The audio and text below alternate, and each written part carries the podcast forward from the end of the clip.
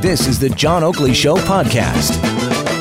Of course, I wanted to dial it back, though, to uh, something we were discussing in the last hour the horrific and uh, tragic story of this individual who mowed down uh, all those people a year and a half ago on Yonge Street. And uh, finally, when we get access to the video, the four hours plus uh, where the detective from the Toronto Police Service elicited uh, a lot of these chilling responses from Alex Minassian uh, to the point where he came across as totally lacking in contrition, any kind of introspection. It was all just uh, very devoid of emotion. I mean, very unsettling stuff. But I wanted to talk about the legal implications going forward and uh, what we might uh, anticipate by way of his court appearance that should take place in February of the coming year. Joining us on the line to help in that regard, Joseph Neuberger, Global News Radio's legal expert from Neuberger and Partners. Joseph, how goes it?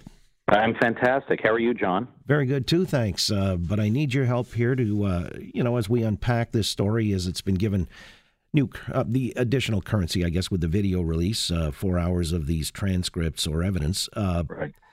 What would the key pieces of evidence in this case be? I mean, this videotape is it going to loom large here? Absolutely. I mean, I, I it, it's a complete confession. Um, it gives you his motive for his actions. He describes why he did it. Uh, it it seems that his motive comes very direct from his own feelings of um, uh, of self-esteem uh, and how he has not connected with females in the past, that he became radicalized and infatuated with this Elliot Rodger individual uh, in California in his manifesto, and he felt it was time for him to act. And so there is a very clear motive, a very clear line as to why he embarked on this horrific act that he did. And I think this is a very central uh, piece of evidence uh, for the prosecution. And, and as we will discuss at some point is like what defense does he really have? This right now, the Crown has, uh, you know, an arsenal of very, very credible evidence against this individual to get, convict him of all of the offenses. Well, that's kind of a curiosity to me. I mean, uh, would he not have had access to a lawyer or lawyered up uh, before being interviewed or uh, somebody to counsel him? Because, I mean, he's really tipped his hand here. I, I can't see that he would plead other than guilty, no? I'm absolutely sure that the homicide unit was extremely careful to make sure that Mr. Minassian had access to counsel to get as much advice as he wanted prior to interviewing. Uh, they're a very professional unit. The gravity of this offense is enormous. We've not had mass killings in Canada uh, very often, thank God. And uh, as shocking and as horrific as this was, these officers went into professional mode, and I have no doubt that they were very, very careful to properly caution him and to properly ensure that his rights were complied with. But what I can tell from this video is that he wanted to talk. He is so embroiled and enmeshed and taken over by his own motive, by this manifesto from this Elliot Rodger by the incel um, uh, you know uh, belief system that he wanted to talk he wanted to discuss this. I mean he must have had some awareness that he's going to go to jail for the rest of his life and so he sees himself as some type of martyr for this incel community. And so people like this with this type of personality construct absolutely wants to get their message out. Again, with Joseph Neuberger, Global News Radio legal expert up until today, I mean, the video was released today, but prior it had been uh, subject to a publication ban. Why would that be?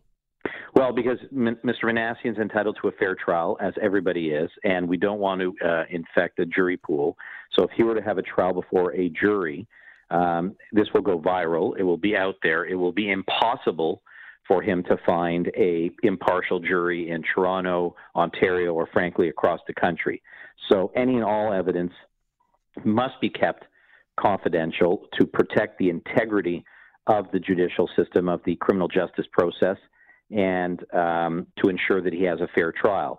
The trial that is upcoming for Mr. Minassian is now a judge alone trial because obviously all parties realize that it would be very hard to get an impartial jury, and this would be one of those cases where it would be best to be tried by a judge, and particularly a judge who is experienced with uh, homicides and now um, that judge will not be impacted by the release publicly of this information. So, if he actually uh, wanted to speak freely because he felt like he was getting his message out, as uh, perverted as it was, uh, does it stand to reason he would plead guilty then? Question, John. Like, I don't know. I mean, he's receiving legal advice from a very good lawyer. I know this lawyer well for a long time. He's a very good lawyer with high integrity. So there is advice he's providing Mr. Minassian, and there may be other information we are not privy to about his mental state that may be a factor. Um, it may be that Mr. Minassian is, is pursuing some form of a not criminally responsible defense. And so um, we don't know why he's not pleading guilty at this stage. Um, I anticipate that it's a, a, not criminally responsible defense, but you know we have to. We, you know we've got pretrial pleadings that that have been released, and so we know that that's where this is heading. And I assume that there must be some information, some uh, psychiatric and medical evidence that would be supportive of that position. Okay, I was going to ask about uh, you know getting expert witnesses to come in and support the contention if he wants to plead NCR, not criminally responsible. That's the way it would work, right? He would have to have experts testify in that regard. Absolutely. So if Mr. Minassian wants to advance a defense of mental disorder, it's up to him to establish on a balance of probability, so a fairly sufficient standard, that he was suffering from a mental disorder which rendered him incapable of appreciating the nature and quality of the acts or knowing that it was wrong. And so one would step back after looking at that video and seeing that he's speaking quite clearly, he's coherent, he is oriented, and he clearly has a mission that he's fulfilling. So you might absolutely believe from that video that this is an individual who absolutely appreciates the nature and quality of their acts. Whether there's something underlying, some type of deep psychosis or some other disorder that robs him of knowing that it was wrong, um, maybe there's some evidence there, but I find that challenging. And, and for the listeners, they have to understand that everybody is presumed to not suffer from a mental disorder. So that type of defense is the burden of the accused. He bears that burden and must call cogent psychiatric and psychological evidence to support that defense. And it's not an easy burden. It's not something that judges take lightly um, uh, this is something that would be carefully scrutinized and weighed. So it is not an easy get out of jail free card. It is a very significant defense that has to be mounted. Well, but as you say, he stands, in my mind anyway, as a layperson condemned by his own words. I mean, he has effectively undermined any potential for saying, well, I wasn't in my right mind the planning stages. He rented a van with this express purpose, and uh, then he sought to take down as many people as he could. And then, when asked by the detective Rob Thomas how he feels after 10 people died and 16 more were injured, his response was a chilling, I felt my mission was accomplished. Absolutely correct. He, he shows that there is absolute planning and deliberation, thought it out, committed the act, is completely unrepentant, and there is no sign of psychosis, delusional disorder, some sort of belief system which is, you know, uh, demonstrating of a serious mental health issue. And, and let me sort of carve this out for people so they understand.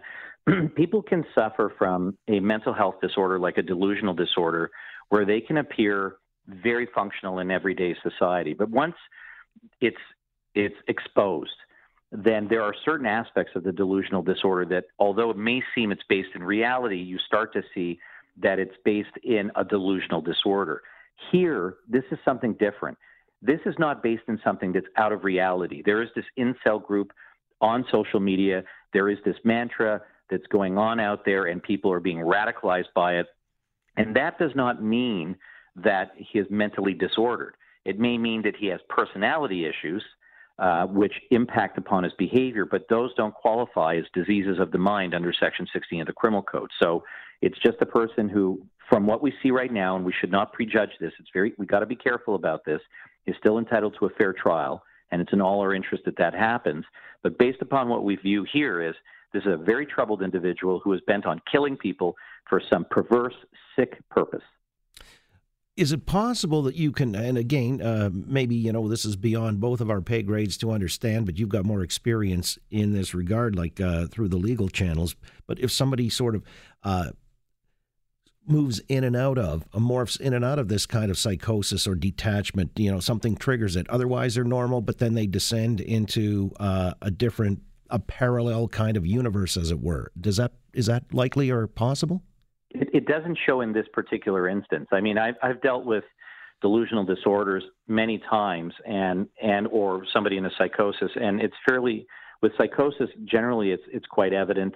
Delusional disorders can be you know, sort of based in reality, but they're not that transient. In other words, you don't go in and out of it.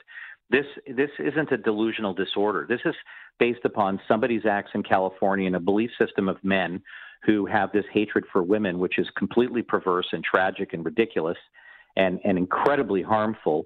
And it's not delusional. It's a belief system, no different than you may have a belief system about hatred against uh, a identifiable group in our community, against uh, you know, uh, Jewish people against Chinese people, against white people, against you know, like domestic terrorism or or against Muslims. It doesn't matter who you hate, but it's a, it's out against an identifiable group, and this individual has identified a group for which he hates for whatever reasons they are. And it doesn't rise, in my opinion, from what I've read, to any level of a mental disorder that would render him uh, any type of defense under Section 16 of the Criminal Code finally, I don't want to put the cart before the horse, but uh, in the event, I mean, uh, that he is found guilty or pleads guilty or whatever, uh, you know, 10 people were killed uh, in a premeditated way. He's on a first degree murder rap times 10 uh, and, and, intent. I mean, would that call for uh, consecutive or concurrent sentences? He will definitely get consecutive sentences, whether it would be 10 years consecutive or you know, which becomes sort of absurd at some point because we're not quite like the United States. But this could be one of those cases where you might have 10 consecutive sentences of 25 years. But, um, you know, the reality is you could have five consecutive, the rest to run concurrent, and that will outspan his lifespan, and he'll spend the rest of his life in jail. And finally, uh, I guess because there's a sense for closure needing to be effected for the victims and the families and so on and so forth, uh, would victim impact statements be entered into uh, the sentencing regime? Yes, whether he's convicted at trial or pleads guilty and then a sentencing hearing uh, unfolds, uh, victim impact statements will be uh, read into the court or victims' families will testify and give evidence or speak before the court. And so it, it will be a couple of days for sure, two, three days, maybe a bit more uh, for people to have the opportunity to express their grief and how this horrific act has impacted them and their families. And the court compels him to listen. Absolutely. All right. Uh, we're going to find out because this one goes to trial in February of the coming year. Joseph, it's always enlightening with your presence on this program. I appreciate it very much. Thank you. You're a kind man. Thank you, John. Have a great show. You have a great weekend. Joseph Neuberger, Global News Radio legal expert with Neuberger and Partners. 19 past the hour. We're coming back with, uh, well, we'll open the lines on this idea that, you know, somebody could be so perverted by uh, something on social media. Social media, what do we call it? Uh, emotional support group? It's just one of these things on 4chan. I mean, we're talking about uh, the nether reaches of the interwebs. And when it comes to that, I'm just wondering if, you know, even parents, uh, I know that this guy was a young adult you know 25 26 years of age but uh, does that absolve the parents from knowing what the hell their kids are doing? He's living at home with his parents at the time. Do you give him carte blanche? Is there something that they could have done to perhaps uh, deter this thing from happening? I'm just really at my wits end because i think there are a lot of unstable types out there and they take their cues from well, this guy, in that case, Elliot Rodger, who was the incel self-admitted, and uh, I guess the poster poster boy for the incel movement or subculture. But uh, I had no idea, reading about this earlier today, that it's as prevalent as it is. I guess, you know, in a big world and with a lot of people who are alienated, disaffected, angry, misogynistic. I mean, this is the way they channel their rage, and uh, it has serious consequences, needless to say. Thanks for listening to the John Oakley Show podcast. Be sure to rate, review, and subscribe for free at Apple Podcasts, Google Podcasts, and anywhere else you get your on demand audio. 911. 911. What's your emergency? Ah, I'm on a cruise ship. Ah, there was an explosion. Oh my god, the ship is sinking. I can't get out. There's water everywhere. We're going down. I've got a lock on your location. Stay with me. Hurry, hurry. Hello? Are you there? Help is on the way. Angela Bassett and Peter Krause return in an all-new season of 911 on a new night. Thursday, March 14th on Global. Stream on Stack TV.